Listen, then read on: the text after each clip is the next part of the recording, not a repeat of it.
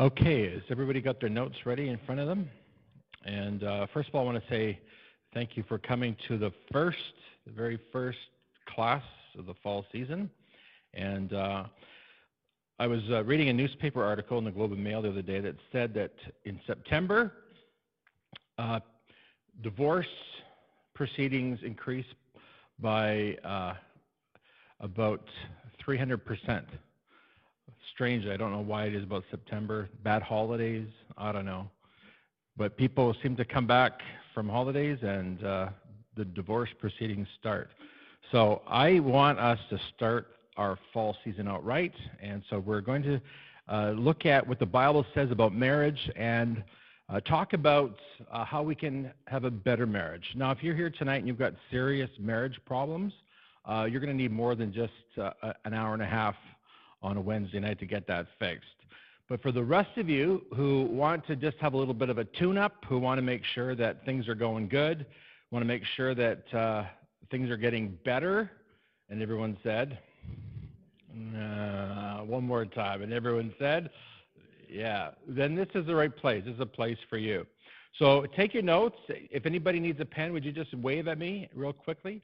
And uh, we'll be able to get you a pen. Uh, also on the, pay, on the table, there are some uh, feedback forms. We'd be really uh, happy if you would fill that in and just give us some feedback. Let us know uh, what you'd like to change or see different or see improved or added or taken away from the session. It's really helpful for us. Okay, let's, uh, let's just close the word of prayer, or begin with the word of prayer. I just ate. I want to go lie down and have a sleep. Fantastic meal again. Thank you so much, you guys. That was really good. Father, uh, as, we, as we just look at our marriages and uh, as we seek to honor you in good relationship with each other, we pray, God, that uh, you would just fill our hearts with joy and gladness because really that's what marriage is supposed to be all about about companionship, about love, um, about friendship, about happiness and joy. And God, that's what we want for our marriages. And that's what we want to model to our children. So, God, speak to our hearts, we pray. In Jesus' name, amen. Okay, we'll begin, first of all, by saying that marriage is God's idea. So, if you just want to just write that down. Uh, some people are under the impression that, in fact, uh, marriage is a man made institution. But we read right from the very beginning in Genesis chapter 2, verse 18 To the Lord God said, It is not good for the man to be alone. I will make a helper suitable for him. And we'll look more at what we read at the very beginning of the Bible. But let me just say this God knows that we need each other, God knows it's not good for us to be alone. And so I want you to, uh, to look at your partner right now and say, I just thank God for you. Did you just do that right now? Yeah, so that, that's good. You can look over here. That's enough. No more. Don't get carried away. Um, poor Lean. You'll have to tell Jesse that tonight.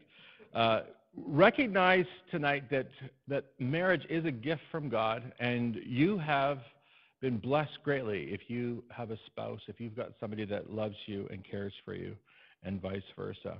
So, understanding that marriage is God's idea, and so therefore, because it's God's idea, what we want to do is we want to know uh, what's, what is the ideal.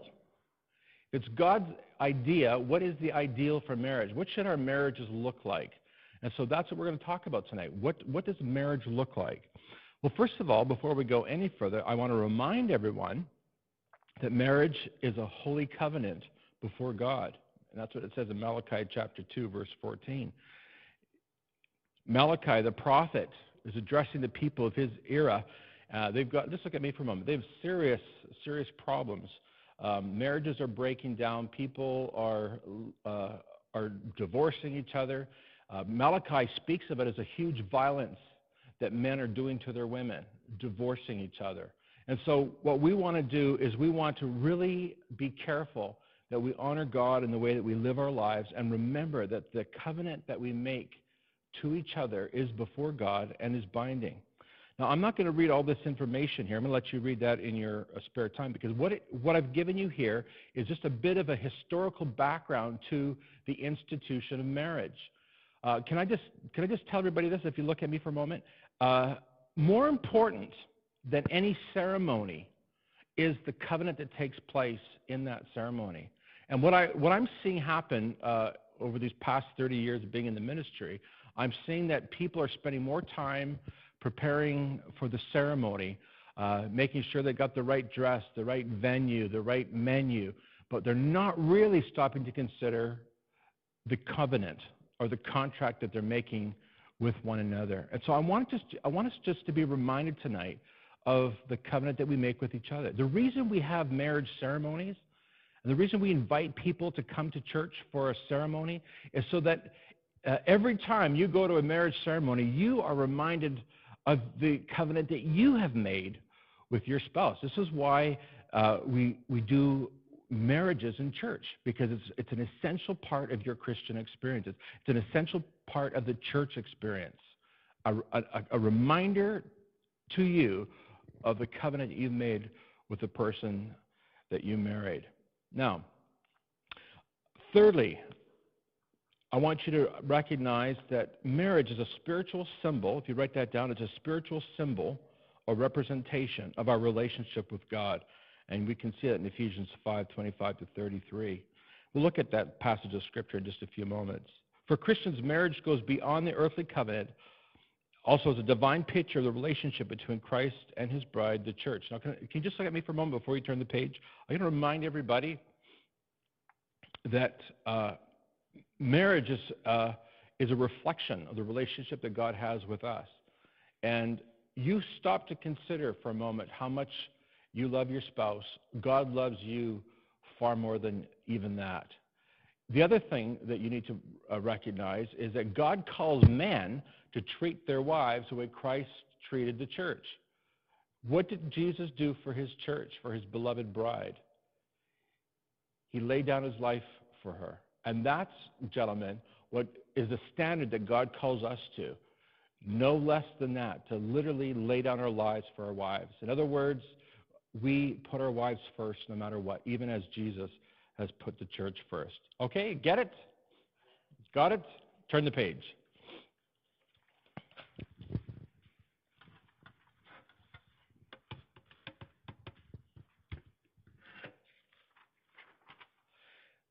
Let's take a look at this passage of Scripture, and I'm going to read it to you. It's from Ephesians chapter 5, and it's from the message translation. And here's what it says. If you just follow along, husbands, go all out in your love for your wives. Would you circle go all out? What does that mean, go all out? What do you think? What's that? Do anything and everything. Don't hold anything back. So go all out and your love for your wives, exactly as Christ did for the church. Look at this. It's a love marked by giving, not getting. Circled by giving or not getting, or underline that. This is the relationship that, God, that Jesus has with the church, and this is a relationship, gentlemen, that you are to have with your wives. You are the ones that take the initiative in giving and not expecting to get, okay? This is a high standard, but I'm going to tell you this right now. If you're looking at me for a moment, if you live your, if you live your married life like this, you will have the absolute best marriage around. I always tell all the people that come to me for marriage counseling after I'm all done, I say at the end of it all, I say, and I, I hope and pray that your marriage is at least half as good as mine. And if it is, you're going to have a great marriage.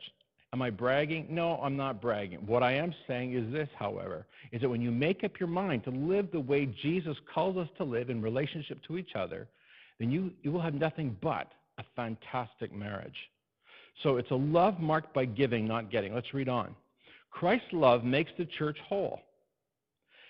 Did you see that? Christ's love makes the church whole. If you want your wife to feel whole, to feel happy and joyful, then you have to love her without condition. Okay, do you get that? Without condition. You might want to make a little note in your margin. I know if guys, if you're not making the notes, your wife, wives are, and she will remind you of it. Hello. His words evoke her beauty. Do you see that? His words evoke her beauty. Everything he does and says is designed to bring the best out of her, dressing her in dazzling white silk, radiant with holiness. And this is how husbands ought to love their wives they're really doing something, they're doing themselves a favor since they're already one in marriage. So, guys, if you look at me again, if you love your wives the way Christ loves you, you're doing yourself a favor. Because when your wife is happy, you're happy. Get it? That's the way you're going to have a happy life, a happy family, and happy, happy marriage. Make sure that you're putting your wife first at all times. Okay, any questions so far? Let's move on. No one abuses his own body, does he? No. He feeds and pampers it. That's how Christ treats us, the church, since we are part of his body. And this is why man leaves his father and mother and cherishes his wife. No longer two, they become one flesh. If you just circle that, one flesh. That's what the Bible says. When you got married, you became one. That, now here's the thing. Here's what I'm. Here's what I'm. I see this often. People come to me with marriage problems, and I discover after conversation, after a short conversation, that you've got two people who are supposed to be married, but in fact they're living like roommates. They don't share a bank account. They don't share the same interest. They don't share the bed. They don't share a meal together. They live in the same house, but they're not living as one. Listen to me. If, if, uh, if you want to know what true happiness in your marriage is, then you need to start to think and to act and function as one flesh. This is a huge mystery, Paul says, and I don't pretend to understand it all. What is clearest to me is the way Christ treats the church. And this provides a good picture of how each husband is to treat his wife, loving himself in loving her, and how each wife is to honor her husband. So, guys, I need to tell you something right now, and I need you to write down this word, really important. It says at the very top of the page, husbands, go all out in your love for your wives. You'll notice, if you look at me for a moment, you'll notice that the Apostle Paul is not giving the wives the instruction on how to have a great marriage. He's given the instruction to the men. Why do you think that is? I'll tell you why. Because it's God's plan, guys, that you take the initiative. This is what we discover about uh, our relationship with God. God is always the one who takes the initiative in loving us, in caring for us, and in bringing us salvation. And so here's the thing if you want to have a great marriage, guys, you need to take the initiative. So if you just write down in the margin somewhere, there's space there, I must take the initiative. And ladies, if you're the ones taking the notes, then you just put your husband's name down and say, Greg must take the initiative, or whoever your husband is. okay, you've got to get that. Really, really important. Now, if a man's job is to take the initiative, what is the woman's job? To respond to her husband. That's right, to respond to her husband. Now, you, as I'm speaking, I'm think, I'm, I'm hearing my, I'm hearing my speak, I'm hear, hearing myself speak through modern ears, and I know that this sounds really old-fashioned, and it might even, to your ear, sound chauvinistic. But listen to me. Absolutely, every institution, every group needs a leader. Does every, would anybody argue with that? What happens if a, if a country, for instance, has more than one leader? You've got chaos. You've got problems on your end. You've got civil war. You need to have a leader in the home. Does the leader does that mean that the leader is the boss and is bossy and and is a dictator? No, we're not talking about that at all. We're talking about and if you want to write beside the word initiative, write down the, or put the equal sign and then write takes responsibility because that's really what a man is doing. He's taking responsibility in his home to care for his wife. You need to have a leader in the home. And here's the thing. If guys, if you won't lead, then your wife will have to take up the responsibility. But somebody has got to give leadership in the home. Likewise, if a, a, wife will not respond to her husband's initiative or will not respond to uh, her husband's leadership, uh, what will oftentimes happen is that the man will say, okay, I give up and you take charge. But you know, you know, we put the Bible aside and just think about this logically. You know that somebody has to give leadership in the home. Now, here's what I've discovered. Okay, so I'm speaking now from authority, from experience. 30 years of of doing counseling. Here's what I've discovered. If a man will not take responsibility or take initiative in his marriage or in his family, If the wife is forced to take initiative and become the leader of the home, guess what? She sees her husband as just one of the kids. If a wife feels that her husband is just one of the kids, what do you think that does to your romance or does to your love relationship? It's, it's in the toilet, isn't it? So, guys, it's in your best interest to take initiative and take responsibility in your marriage because when you do that, then suddenly your wife is in a position where she can respond to you and not just feel uh, responsive, but actually feel romantic. And guys, you know what happens when there's romance in the air. I don't need to say anything more about it. So here's what we need to understand tonight. A woman's needs are very simple. She needs to be cherished. If you could just write that down, she needs to be cherished.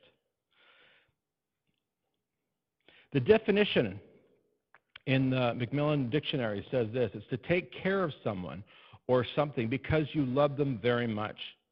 It's to keep something pleasant in your mind for a long time, to think that something is very important and to wish to keep it. Okay, if you just look at me for a moment. So, your wife, this is what she needs. Uh, I, it, it doesn't matter to me what your wife seems like to you. I can guarantee you that she wants you to cherish her, she wants to feel cherished. Here's what happens when I have a man and a woman alone in my office and I'm saying this. She immediately begins to cry because in her heart, that's what she longs for more than anything. And many, many of us guys forget that or don't realize that. But your wife needs to be cherished. She needs to feel that she is the most important person in your life.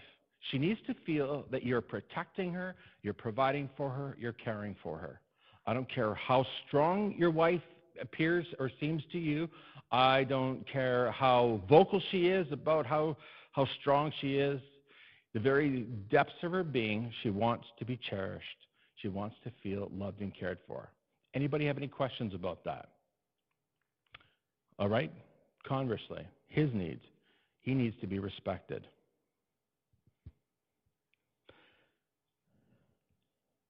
And the way, guys, that you are going to be respected is by taking the initiative or taking responsibility. So, guys, as you are, uh, as you're taking initiative, and as you're taking responsibility and caring for your family and for your marriage, the response from your wife will be one of respect. She's going to tell you how much she respects you and admires you. Now listen to what look at the definition of respect is. It's to feel admiration for someone because of their personal qualities, their achievements, or their status, and, sh- and shows this by treating them in a polite and kind way. Ladies, are you treating your husbands like that? It's to show that you understand the importance of someone by not doing anything against him or her. And thirdly, feeling that someone is important and deserves serious attention. Women, if you haven't learned this yet, it, you're, uh, you're going to learn it tonight. Guys really need to feel that they're the most important person in your life and that they that you admire them and respect them and, and that you, uh, you tell them how much you respect them and admire them. Guys, do you feel, is that true? Some of you guys are just like, you're in the headlights like a deer. Just, uh, is it true? It's true. It's what you need. I, I know this. For 30 years, I've been counseling, and I know that this is the truth. You need to be told how wonderful you are. And my wife does that all the time. She tells me how, how handsome I am and the most handsome man on the planet. I know this because my wife has told me. She tells me how smart I am. She tells me what a good provider I am. She tells me, well, I won't tell you everything she tells me, but I can tell you this. She loves me and really respects me. And guess what? I try to do everything in my power to really cherish her and make sure she feels loved, protected, like she's treasured, like she's the most important person in my life. This is why I can tell you tonight, this is why we have a great marriage. And this is what I want for everybody. I want everybody to experience that kind of uh, love in their relationship. Okay, so let's take a look then at what we need as, as couples. Here's what we need we need to enjoy intimacy. We need to enjoy intimacy. The definition for intimacy, very simply, it's a close personal relationship, a feeling of being intimate and belonging together, something personal or private that you say or do, It's the sexual act. This is what we're looking for. This is what we need. This is what you need to have in your marriage. Okay, everybody get it? Now, here's something that really shocked me. It has shocked me, actually, over the years. It's the number of young couples who don't have, who don't enjoy intimacy in their marriage. And it's shocking. Uh, when, when a young couple comes to me for marriage counseling, oftentimes it's because the intimacy has left the relationship. And we're going to get into the reasons for that and, and how we can uh, foster intimacy in our relationship. But I need to tell you this tonight that uh, intimacy is absolutely essential for a strong and healthy marriage. If you're not enjoying that intimacy in your relationship, then you probably have a very unhealthy marriage. Uh, you probably are in danger of, of not surviving. And there's a lot of couples that are just absolutely shocked when it all falls apart. But I'm going to tell you the early indicator of a good and healthy marriage is that you enjoy intimacy. So here's what I'm recommending to you. And uh, by the way, I did not get this idea from the, uh, from the missions trip. This is something that I've taught in, in uh, counseling for years. And what you need to do is you need to create a secret garden that you can retreat to for refreshment. Your marriage, your marriage is, is, your, is your place of comfort. It's your place of refreshment, of rejuvenation. If you don't have that in your marriage, guess what you're going to end up doing? You're going to end up looking elsewhere for it because every human heart needs and craves this intimacy that I'm talking about. And absolutely everybody here tonight knows that what I'm saying is true. You understand what I'm talking about. Your heart craves intimacy. So here's the thing this secret garden, it may include a place. It may be a place that's just for you and your wife. Uh, but, or your husband, but here's what it has to be. It should be a metaphysical place that only you share. In other words, what I'm talking about, it's a place that you can go to time and again. And, and what this place is, it's, uh, it's your private jokes. How many have private jokes just between you and your spouse? Anybody like that? Just go ahead, put your hand up high so I can see it. Just yeah, that's it. Gloria and I have so many, so many, so many private jokes that are just between us, and will stay that way. This is a, a healthy sign. Uh, do you have private experiences that are just just for you and your husband, or just for you and your wife? This is, a, this is healthy. This is what intimacy is all about. Uh, certain signals or looks. Gloria and I can, can be in a room and just exchange a glance, and we know exactly what the other person's thinking. Um, discussions, dreams, plans, uh, uh, intimacies, gestures, looks, expressions, activities, fragrances, atmosphere, ambience, touch, etc. All of these things, people, are the things that create that secret garden in your life, and you need to have it. A healthy marriage is a marriage that has these secret, private things that are just for you and your spouse. If you haven't done that yet, you're going to see in the homework at the end of this class is this is something that you need to start doing. You need to start developing these these secret moments that are just between you and your spouse. Any questions? Anybody not know what I'm talking about? Because it's a little bit abstract. I want to make sure that you get it. Anybody? Everybody gets it? Everybody understands it? Good. Let's move on then. Okay, now if you're uncomfortable with this talk about intimacy, it's going to get real bad as we as we go along, or, or real good, depending on your perspective. Okay, let's talk about the common problems in marriage. First of all, the, the big this here's the biggie: money. How many would say yes, they agree with this? Anybody just kind of yeah, you can just sort of wink at me and I'll know what you're talking about. Money is a huge, huge problem in, in marriages. So here's the thing. There's five questions for which you should be able to answer yes to. All ready? Does one person manage the funds? Does one person in your marriage manage the funds? Because here's the thing. If if you've got two people trying to manage the funds, then nobody is managing the funds. You can write that down in the margin if you want. It's either one person or nobody's doing it. And you will be constantly overdrawn, you'll be constantly in debt, you'll be constantly in trouble. You need to have one person managing the funds. Secondly, do you tithe? Really important. You say, well, Pastor, that's pretty self serving for you to put that in there. No. You know what it is? It's developing an attitude of generosity. The couples, the marriages where there is strong generosity, is usually the marriage where there is a strong sense of, of purpose and a, a, a strong sense of, of common purpose in caring for, meeting the needs, or helping the needs of others. So tithing is really important. It's got to be part of your financial plan. Thirdly, do you have a savings plan? And by the way, when I talk about tithing, this is something that, it, it, that every financial expert talks about, not just churches, by the way. Has anybody heard of Suze Orman? She's a big proponent of this. And I'll tell you, she, she'll have nothing and wants nothing to do with the church, but she understands the principle of tithing. So believe me, when I tell you it works, it really works. Thirdly, do you have a savings plan? You need to be able to say yes to this because if you don't, uh, I can tell you this right now, you will be under tremendous stress in your marriage, and you need to figure out a way to make that happen. Number four, do you have a budget? Do you have a plan to tithe and save? Do you have a plan to pay the bills? Do you have a, a plan um, to make sure everybody, everybody in the marriage has got equal amounts of money to spend? You would not believe the numbers of couples that have huge fights over this. He'll say, "Well, she gets she, she's spending money all the time," and he'll and she'll say, "Well, he doesn't spend money all the time, but boy, when he spends it, he really spends it. Big things, big big items. He'll, he's, he's buying motorboats and snowmobiles and on and on. And so you, what you need to do is you need to have some kind of an equal spending plan so that nobody feels that the money is being disposed of um, in, an, in unequal manner. Number five, do you review and discuss your finances together? A lot of couples, they do not do that. They do not discuss finances together.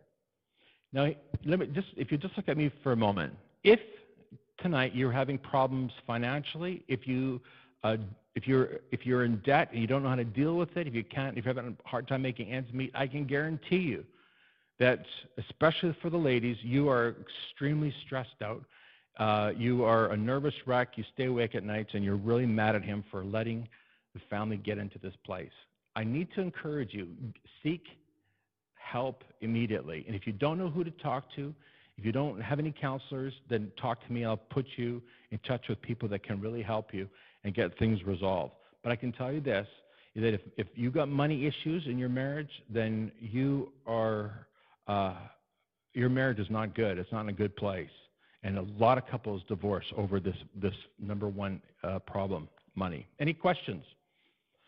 And please don't be embarrassed or shy. Everybody has issues at one time or another. So you need to talk to somebody who can help you with that. Okay? Any questions? Let's move along here to number two communication. Here's the second biggest problem in marriages. And we need to say this communication is the foundation of any healthy relationship. It's the foundation of any healthy relationship. If you don't, if you're not communicating with each other, then you don't have a relationship. Plain and simple as that. No communication equals no relationship. You know how many guys over the years have come to me scratching their head, absolutely dumbfounded. They don't know what happened, but their wife has taken off with another man, and they are absolutely clueless and had no idea how it happened. And I say time and time again, when's the last time you had a deep heart to heart discussion with your wife? And they can't answer that question. Listen to me. If you want to have a healthy relationship, guys, you need to take the initiative in making sure that you are having regular heart to heart talks with your wife. Don't for one minute think that just because you're spending time together watching TV, that that somehow uh, means that you're spending quality time together. You might enjoy watching the TV with your wife holding your hand, but I can guarantee you that that will get really old for her real quick. You need to learn how to talk to your wife. And um, there's a reason, guys, why men and women uh, don't communicate in the same manner. Women and men are built very differently. How many understand that tonight? It's the way you were created. Physiologically, we are created different. And I put a little paragraph there. You can read that when you get a chance. Um, but I will tell you that, that uh, men by nature do not talk uh, anywhere near as much as as their wives do. Except, well, some people might be an exception. But anyway, we won't mention names. Um, we'll move right along here. So let's, let's take a look at this communication. The discussing, discussing what is on your mind and in your heart. This is what true communication is. It's discussing what is on your mind and in your heart. This is the hardest thing for guys to do. Most guys, they just are assuming or hoping that their wives can read their, read their minds or, or figure it out. But guys, listen to me. If you're not comfortable talking, if talking is something difficult for you, too bad. You're going to have to learn how to do it. You're just going to have to learn how to share what's in your heart. And you say, Well, I haven't got a clue what to talk about. Well, here's some suggestions. Talk about the things that are causing you, maybe causing you anxiety. Share your cares, your dreams, your aspirations, discouragements, hopes, pain, struggle, whatever. But you need to talk to your wife and tell her what, how you feel about things. Guys, if you want to write down in the margin there, uh, feelings. Would you write that down? Feelings. Because that's, that's what wives want to know. They want to know how you feel. What did you say, Jeff? Yeah. Do you know what it means? More important that you know what it means than, than knowing how to spell it. Feelings. Talk about your feelings. And for a lot of us guys, we were taught as, as, as children uh, that we're not supposed to have feelings. We're not supposed to have emotions. We're not supposed to cry if we get upset. We're supposed to hold that all in. But the only, only emotion that we were allowed to express as children was anger. You know, if we hauled off and punched somebody in the, in the gut, mom was horrified, but dad was secretly proud. Look at, we have got to learn what it means to express our feelings. And I know for some of you, this is like, this is like harder than climbing uh, the highest mountain, but you got to do it. Okay, so sharing your, what's in your mind and in your heart is something that usually comes pretty easy for women. And I'm going to tell you this, guys, look at me for a moment. Your wife needs to feel that freedom and know that it's okay for her to pour her heart to you, which means that as she's talking to you, it means you put down the newspaper, you turn off the TV, you stop doing your hobby, whatever it may be, and you actually look her in the, the eye Guys, there's a huge payoff, a, a, huge reward if you learn how to do that. And I'll talk about that more in just a moment. But you need, you need to let your wife tell you how she's feeling and what she's thinking.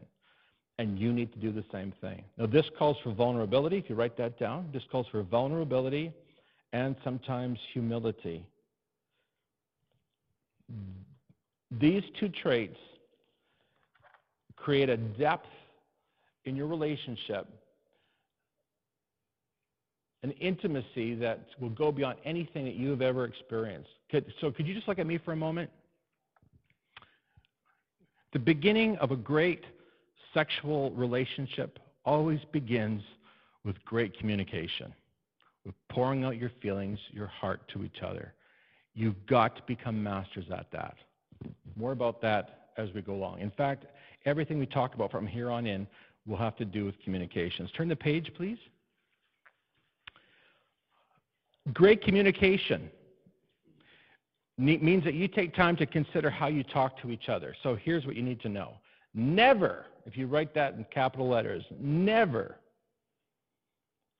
make jokes or disparaging remarks about each other's character or physical characteristics, including his or her body, intellectual ability, or anything else. You never, ever joke about that. You never tell your in front of your wife or behind her back. You never put your wife down or talk about her imperfections. Likewise, ladies, you never talk about your husband's imperfections. You, this is something that will destroy your marriage. I have seen so many marriages destroyed because the couple at first thought it was quite hilarious to discuss each other's weaknesses and shortcomings with each other and then in front of other people. And it's just a matter of actually not years, but months before your marriage comes to an end. You must learn never, ever to make jokes or disparaging remarks about each other, especially about character and physical characteristics. Here's the next thing never make light of or be critical of personal feelings, confessions, intimate expressions, or any other vulnerable expressions. So here's the thing, ladies, if you finally get your husband to pour out his heart to you, the absolute worst thing that you can do is to make a joke about it, to snicker, to laugh, or to put him down. You do that and you'll never hear from him again. Guarantee you. He'll never make himself vulnerable to you again. But I'm going to tell you this the greater, and you can write this down in your notes, the greater the vulnerability, the greater the intimacy. The greater the vulnerability, the greater the sex life. Take note of that, gentlemen. Three, always compliment and praise each other, especially in front of your children, friends, and family. So your kids need to hear you complimenting each other. My kids always hear me complimenting their mother, and vice versa. It's just, this is the way we function. It's the way we operate. Our kids know that, that, that their mom and dad love each other. We always compliment each other. I'm the first one to say, if we have company over for dinner, I'm the first one to say, Gloria, what a fantastic meal. And I'll say that in front of everybody. This is what you do, guys. Always be complimentary. Girls, this is what you do. Praise and compliment each other, especially in front of others. And then finally, how to talk to each other. Be first. Be first to say sorry and admit your error. Be specific. Sorry alone usually doesn't work. So you can say, I'm sorry, but that usually won't cut the mustard, especially if it's a guy trying to apologize to his wife. You have to be very specific what it is that you're sorry for. She's got to know beyond a shadow of a doubt that you get it. And if she knows that you get it, that you know what you did wrong, then she will forgive you and your relationship will be whole. Okay, everybody get that? Get it? Got it? Okay. Now, is this a very um, is this a very difficult or maybe embarrassing uh, discussion for us tonight? You're, I don't know if you're all awake or you're with me here. Is it maybe it's me? I don't know. Can you not see me? I need to get a little bit more feedback from you. Okay? Don't be embarrassed. Remember, marriage and sex, it's all God's idea. It's a great idea. So don't anybody be embarrassed or shy. Speak up. Okay? Okay? Excellent. I, now I need to get some feedback from you. Okay, here we go. Ready? What do you do when you've got a misunderstanding in your, in your communication? Well, first of all, what does misunderstanding mean? It literally means not understanding the other person's point of view. That's what a misunderstanding is. It's literally not understanding the other person's point of view. This is why so many uh, marriages have struggles and they cannot get the, the issues resolved because they, the, the couple does not understand the other person's point of view. This is often more a matter of refusing to allow the existence of the other view as opposed to not understanding it. So, would you write that down? Refusing to allow the existence of another point of view. This is extremely uh, immature, by the way, to suggest that your view is the only valid view, that your view is the only one that counts, and that nobody else's view matters. It's extremely immature, and yet we do it all the time, don't we? So we need to make allowance for the fact that maybe, just maybe, the other point of view is just as valid as yours, okay? Does everybody understand what I'm talking about? Do you understand what I'm talking about? This is where feedback comes in. You say yes or you say no. Does everybody understand what I'm talking about? Thank you. Okay, let's move on to the next point. Misunderstanding is an unwillingness to take the time to genuinely listen genuinely listen, and care to understand. So here's the thing.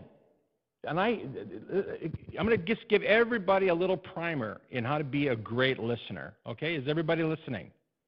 Everybody listening? Yes is the right answer. Good. Okay, listen, just look at me. Look at me.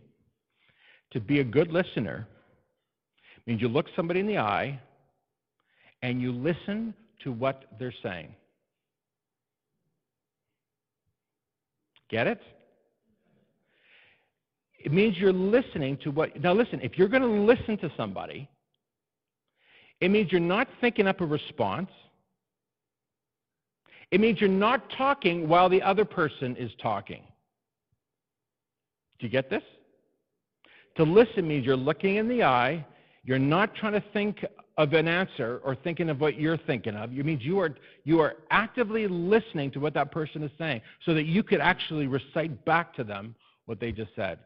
How many of you can do that usually when you're having discussions? I'm going to tell you, this is, this is a lost art. And there's a lot of people that do not know how to listen. They know how to talk, but they don't know how to listen. And there's a lot of people like that. Talk to them and they'll talk right over you, or they'll just keep on talking while you're trying to respond. Anybody know what I'm talking about? You're very careful now, aren't you? okay, so here's, here's what you need to do is you need to learn to really listen to the other person. And here's what's going to happen. Rather than fighting for your cause or fighting for your point of view or fighting, fighting for what you believe, now what you want to do, and guys, it's really important for you to get this, especially the guys. You notice I'm picking on the guys? Why am I picking on the guys? Remember? It's because it's their job to give leadership and take initiative in their home, in their marriage. Guys, it's really important that you learn to listen to what your wife is saying, to be able to even read between the lines, to hear, listen, to hear her heart. Listen, guys, listen to me. Really important. You are not lawyers in your home quibbling over over grammar and, and tenses and all the rest of it to, to fight for your cause. Your wife is not the official opposition. She's your partner. In, she's your marriage partner. Remember, you're one flesh. You're not supposed to be fighting each other. You're supposed to be understanding each other. You're supposed to understand how she feels. And your job is to get to the bottom of this. How do you feel? What do you think? Why do you think that? And if you'll do that, you will have a wife that is so crazy in love with you that you'll be able to say that your marriage is just about as good as mine.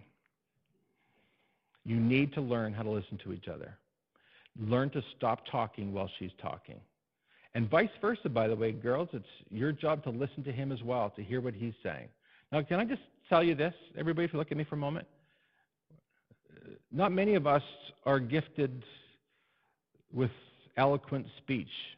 Not, not all of us are gifted and able to come up with an answer. So, what you need to do is you need to be charitable in your communications. You need to learn what it means to understand each other. Because a misunderstand, uh, misunderstanding is is a refusal to understand what the other person's saying. If you take the time to understand somebody, you'll be able to understand them, guaranteed. All right? So far, so good? Okay, let's move along here. Let's get to the juicy part sex and intimacy. Sex. Everybody say that with me. Sex. Oh, you're, you're, you're such wimps. Say it with me sex. Yeah, that's more like it. Say it like you mean it, Dave. Okay, look at me. Sex is one of the most common areas of conflict in many relationships, which is ironic considering what sex is. It shouldn't be an issue. It shouldn't be a point of conflict, but so often it is. And here's the issue: he wants more, and she wants it done right. Right? And here's the job, guys. You need to try to make each other happy. So here's some hints. Guys, you need to connect with your wife emotionally if you want to enjoy the pleasures of sex. And here's a hint for you it's called talking about personal things, personal, maybe right feelings there. Connect with her emotionally. Ladies, you need to change your attitude and help them connect. Because here's the thing uh, guys, uh, for whatever reason, we have this tendency to shut our wives down emotionally. And the way we do that is we don't listen to her when she's talking. We refuse to understand her point of view. We put her down. We're unwilling to give leadership. These are all the ways that we shut our wives down emotionally. You've got to learn. You've got to learn, guys, how to make sure that your wives have the right attitude towards you. So, girls, you're going to have to help them because, guys, we, us, we guys uh, struggle sometimes, and you're going to have to help us. You have to talk to us and take us aside and say, look, it, if you want to get some, you're going to have to treat me right. Plain and simple as that. I know it just sounds like I'm talking crudely, but I am just talking straight. I'm talking to you straight and telling you what you need to hear. It's called talking and telling him how you're really feeling. Okay? Now, here's the thing. Everybody, look at me for a moment. This is something that I learned, uh, it took about 10 years to figure out in my marriage. And that is this. You listening? When my wife is telling me how she's feeling about something or how she's troubled by something or how something has bothered her or is bothering her, my first instinct is to do what? To try to fix it. It took me 10 years to figure out that she does not want me to fix it. All she wants me to do is, ah, you've learned it too. She just wants you to listen to her. She wants to be able to pour out her heart to you. She wants to know that you really care. Okay, we're going to get to part three, so don't skip ahead to part three there, okay, Jeff? We'll get there. Um, uh, part three in the notes, which is over on page uh, six or seven. More sex. We'll talk about that in just a moment. But first of all, I want to talk about some of the other problems that you may be experiencing in your marriage. And if you are experiencing them, listen to me, look at me for a moment. If you're experiencing any of these, these things I'm going to talk about in the next few moments, then you need to get counseling because these are issues that I can't deal with here at this level. If there's, if there's, uh, if there's problems in, in any of these next four areas, then you need to get special counseling. And here are those next four areas. Number four, unresolved baggage from your youth which usually includes uh, either sexual abuse, rape, premarital sex, pornography, illicit relationships, incest, gender confusion, uh, uh, sexual confusion, physical abuse, emotional abuse, low self esteem. Any of these things, by the way, can have a huge impact on your marriage. And if you have anything like that that you're carrying from your childhood, you need to deal with it uh, so that you can be free of it and you can move on and have a great relationship. Number five, uh, unfulfilled expectations. This is huge. Many, many couples come, uh, usually around 20 years, 25 years, 30 years of marriage, and they they start speaking about the unfulfilled expectations of what they expected to get out of their marriage. Things didn't turn out the way they expected them to turn out. And uh, so you, if, if you're one of those people that is frustrated in your marriage because things didn't turn out the way you expected them to, then I need to, again, encourage you to go for special counseling. And if you need, if you need a, a referral, uh, you can talk to me and I can help you with that. Uh, thirdly, resentments. If you're hanging on to resentment, you're angry at your husband or you're angry at your wife, uh, he or she did something that has really, really made you angry. Listen to me. Look at me for a moment. This will kill your marriage if you let it if you let it linger, if you let it go on. You have to get it dealt with. You need to deal with it. You need to get over it. You need to forgive each other. So there's resentments there. It needs to be dealt with immediately. Number seven, infidelity. Again, uh, this is the this this will again kill your marriage. Infidelity destroys trust. If you don't have trust, well, guess what? You don't have a marriage. You don't have a relationship. It's over. So here's the thing. Uh, can you just look at me for a moment again? When when when men cheat on their wives or wives cheat on their husband, this is not something that, that happens overnight. It usually uh, is precipitated by unresolved baggage from youth, unfulfilled expectations, resentment, uh, poor communication skills in the home, a lack of intimacy. This is almost without fail the reason for infidelity in a marriage. So, what needs to happen is that these things need to be dealt with immediately so that you don't ever get to point seven where there is infidelity in your marriage. Again, this is something that requires special counseling. Number eight, finally, in-laws, children, his friends, and her friends. Look what it says in Ephesians 5:31. If you'd read that with me.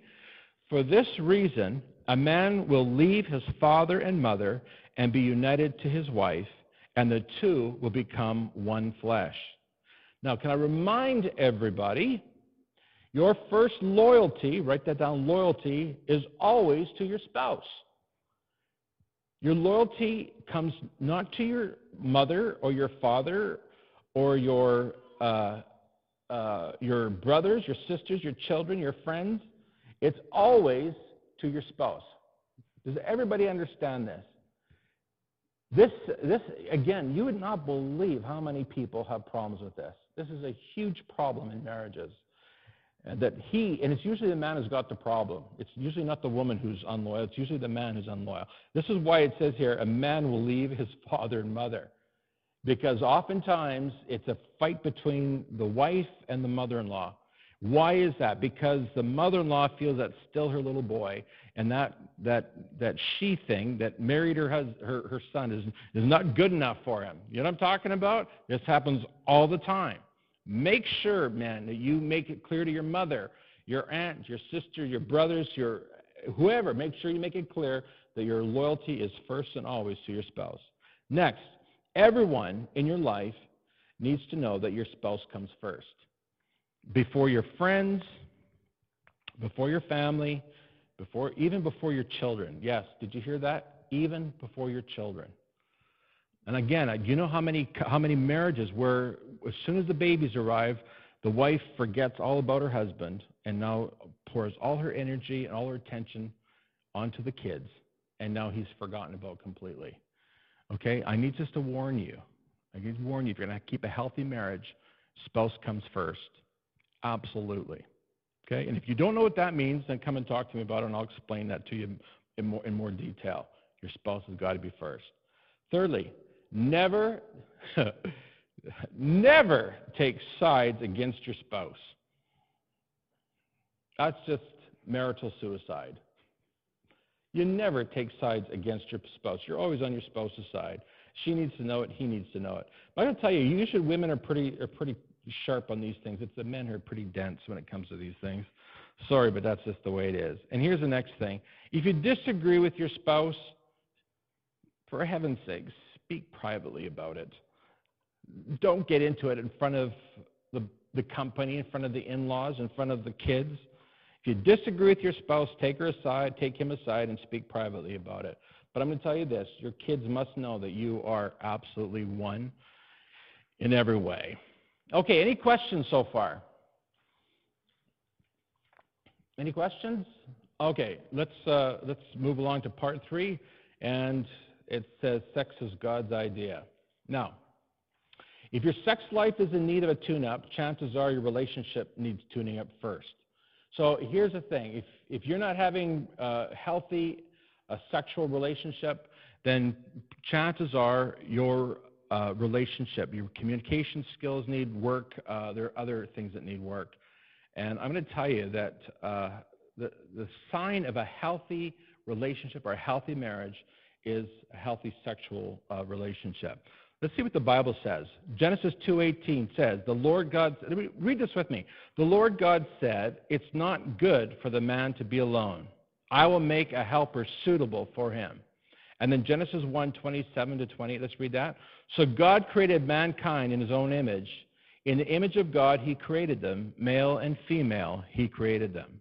God blessed them and said to them, Be fruitful and increase in number, fill the earth and subdue it, rule over the fish in the sea and the birds in the sky, and over every living creature that moves on the ground.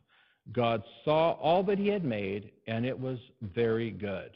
Now, here's the thing as a rule, sexual interactions mean something different to men than they do to women. And let's read what it says there. Women like to feel emotionally connected before they become physically connected. Men, on the other hand, often use sexual activity to get connected in the first place. And then look at this. Uh, look, re- let's read this. What's in the box here? Ever notice how much more how much more he talks and listens after lovemaking? There's no coincidence there, ladies. And guys, ever notice how much more interested she is in sex after you've offered her some real listening time about something she really cares about? There's no coincidence here. So understand this. Uh, you've got to get this. Uh, men and women are so very different, especially when it comes to sexual relations. You need to understand this. So here's what you need to do. Guys, you need to do a better job at listening and connecting to your wife at that level. And if you'll do that, then the rest will follow. So, any questions on that? Uh, I know it seems like a, a, it just seems like a, like a cruel thing that God has done to us and making us so different. But I'm gonna, I, I believe there's a reason for it. And here's the thing: because God has created us differently, it has it forces us to connect on on an intellectual level and on an emotional level first. Really, really important that you connect on those levels so that your, your relationship is not, uh, not simply sexual. Okay? So, um, so we, need to, we need to connect spiritually, we need to, we need to connect emotionally, we need to connect uh, intellectually. Um, and, and it has to be strong. And if that's, uh, if that's the case, then you will have a strong sexual relationship. So look at we, we've got here. Physiologically speaking, sex is the bonding agent between man and woman. During, the sex, during sex, the increase in oxytocin causes a woman to bond intensely with her partner, creating romantic attachment. About the only time a man experiences a surge of oxytocin is during orgasm, which allows him to bond with his partner as well. This is the way God created us. However, after orgasm, a man's oxytocin levels return to their normally low levels, while the woman's levels remain consistently higher than the man's. This is why a man may be compelled to say, I love you during sex, but not feel much like saying that afterwards, when the woman is longing to hear reassuring words of love and affection. So, guys, learn the lesson here. You, in order for you to satisfy and make your wife happy, she needs you to connect with her on an emotional level. Really, really important. And understand this through the act of sex, you are bonding to each other. So every time, every time that you, that you enjoy sexual activity, you are bonding to each other that much more. It's absolutely beautiful. It's the most beautiful thing that God has given us. And uh, you need to take advantage of what God has given us. Number two, sex is meant for two people in covenant with each other. Look what it says in Luke 10:5. In the original creation, God made male and female to be together. Because of this, a man leaves father and mother, and in marriage he becomes one flesh with a woman. No longer two individuals, but forming a new unity. Because God created this organic union of the two sexes, no one should desecrate this art or his art by cutting them apart. And so here's what I've discovered after 30 years in ministry and counseling. People will often have emotional, relational, and even mental problems if they do things outside of this arrangement. God has created us to bond to one other person and not many. This is why people are fractured. This is why people are, have such emotional problems. And I can tell you that 30 years into ministry, I'm seeing more and more and more of this where people are broken, they're, they're fractured, they're falling apart because they have given themselves to so many people sexually. The God's, God's plan or God's uh, model for us is that we be connected to one person. And this, is, this, this happens the moment that you have sexual intercourse. You enjoy the bonding between you and your partner. So, having said that, remember, uh, sex bonds people together, and so you should have as much as possible. Okay? And I've given you permission. As your pastor, that's what I'm telling you to do. That's your homework for tonight, by the way. Any questions so far? We're on our last page.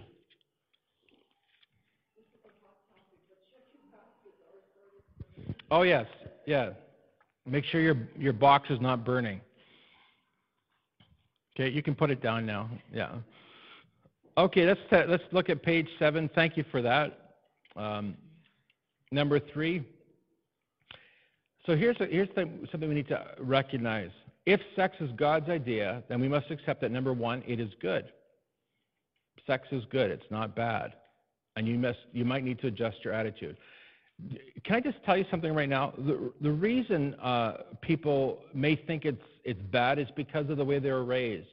If mom and dad were secretive about it or didn't discuss it or were, were embarrassed to talk about it, then you may grow up with the impression that it's maybe not a, a good thing. Um, my father, uh, he's not here tonight, so I can say this about him. He was extremely, extremely embarrassed and shy to talk about it. He, he wanted to tell us about the birds of the bees. So what he did one day is he said, let's have devotions together, uh, which we uh, didn't do a lot of. but he started reading about the Virgin Mary, and then uh, he used that. I thought it was, I think it's pretty clever for somebody who's not used to talking about such things. He used that then as the sort of the springboard to have the discussion do you know what a virgin is? And then away we went from there, and he began to explain it. Well, um, we were embarrassed about the whole subject because he was embarrassed. And this happens. I, have seen this happen so many times. In fact, I've seen young couples really struggle in their marriage at first because, because he or she uh, was raised to think that maybe it was something that was not good. So if there's anybody here tonight that thinks maybe it's not a, it's, it's not good or that it's some, you know, somehow shameful or something that you should be embarrassed of, absolutely not. By the way, um, uh, we talk freely with our children about, about sexual matters, sexual issues. In fact, I invited my son even to come tonight because it's something that we want them to understand is, is something pure and good and wonderful. Okay, so you need to know that it's a good thing. Secondly, it is to be kept pure, which means one partner and nothing degrading or humiliating going on in your marriage. In Hebrews 13, verse 4 8, it says, Marriage should be honored by all, and the marriage bed kept pure. So, in your sexual relationships, please understand that never should you do anything that causes any humiliation or anything degrading to the person that you're supposed to be making love to. The next thing you need to know is that it's not evil. And again, uh, people who've got a, a, past of living the way they shouldn't live, doing things they shouldn't do, um, past sin influences their attitude. So somehow, again, they think it's evil. Uh, making jokes about it and laughing uh, at off-color jokes. Uh, please, let's remember, let's remember that it's a beautiful thing. It's given by God, and it's to be treated as something. Remember, something holy. Number four, it's pleasurable, so enjoy it. Okay, any questions? So we established that. Uh, number four, your sexual relationship is the best indicator of your marital health.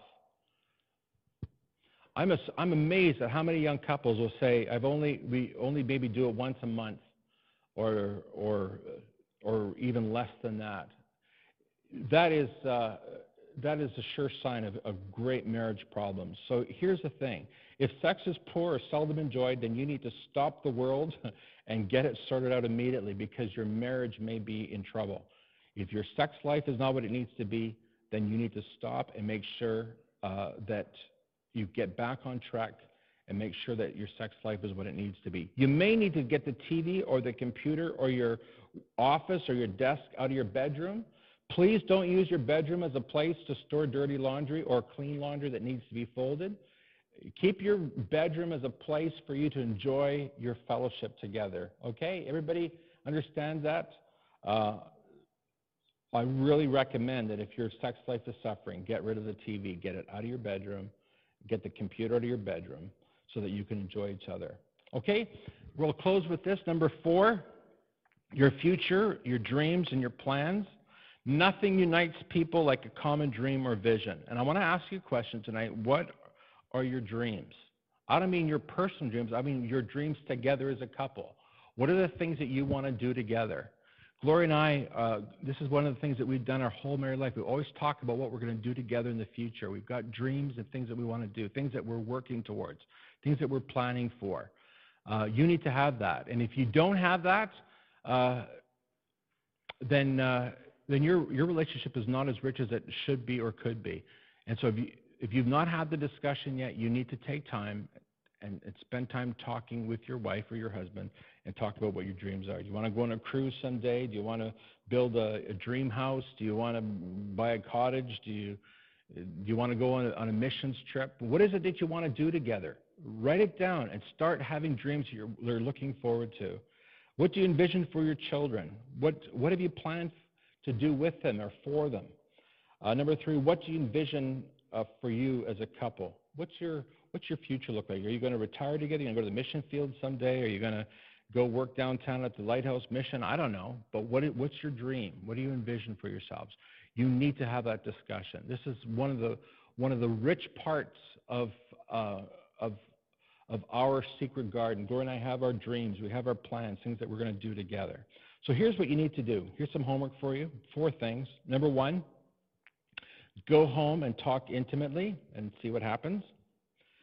Uh, number two, you need to address the potential problems in your, uh, in your marriage. If there's areas that I've addressed or touched on, you need to have that discussion. And you need to say, you know, here's the area that we need to work on.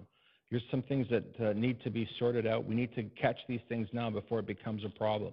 And virtually everybody here tonight will have something that they need to work on, and you need to address that. You need to identify what it is. Maybe you need to communicate more, maybe spend more time together, uh, but there's got to be some area that, uh, that you need to address. Number three, begin creating a secret garden by discussing the eccentricities, the activities, the jokes, gestures, and intimacies of your relationship. So, in other words, you need to, you need to identify them and you need to, to rejoice in them. You need to celebrate them together as a couple.